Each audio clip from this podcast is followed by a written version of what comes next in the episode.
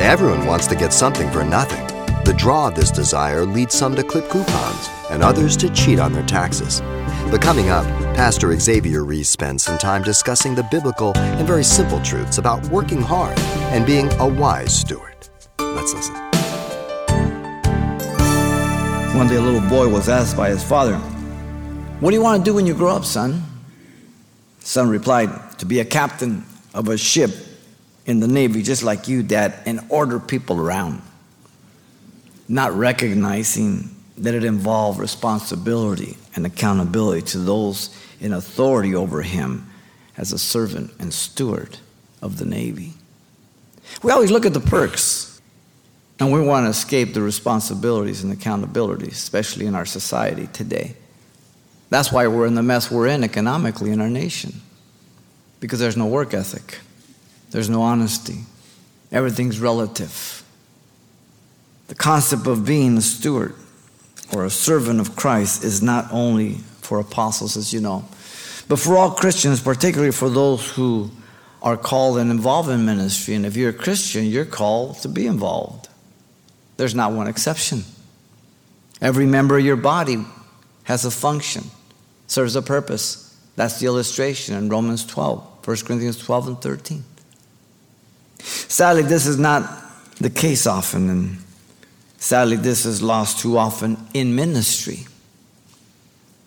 Sadly, at times, those in ministry, rather than being subordinate to Christ, act as those who are superior to Christ. Jesus said that he who wants to be great among you must be the servant of all. The concept of being a steward of the gospel, again, is not limited to an apostle, but for all believers. 2 Corinthians 5:20 says, "We are called ambassadors of Christ to plead and implore with the lost to be reconciled to Christ," because we know what it is to be lost. We have the love of Christ constraining our heart. We are said to be God's workmanship created in Christ Jesus, that we might walk in those good works, Ephesians 2:10.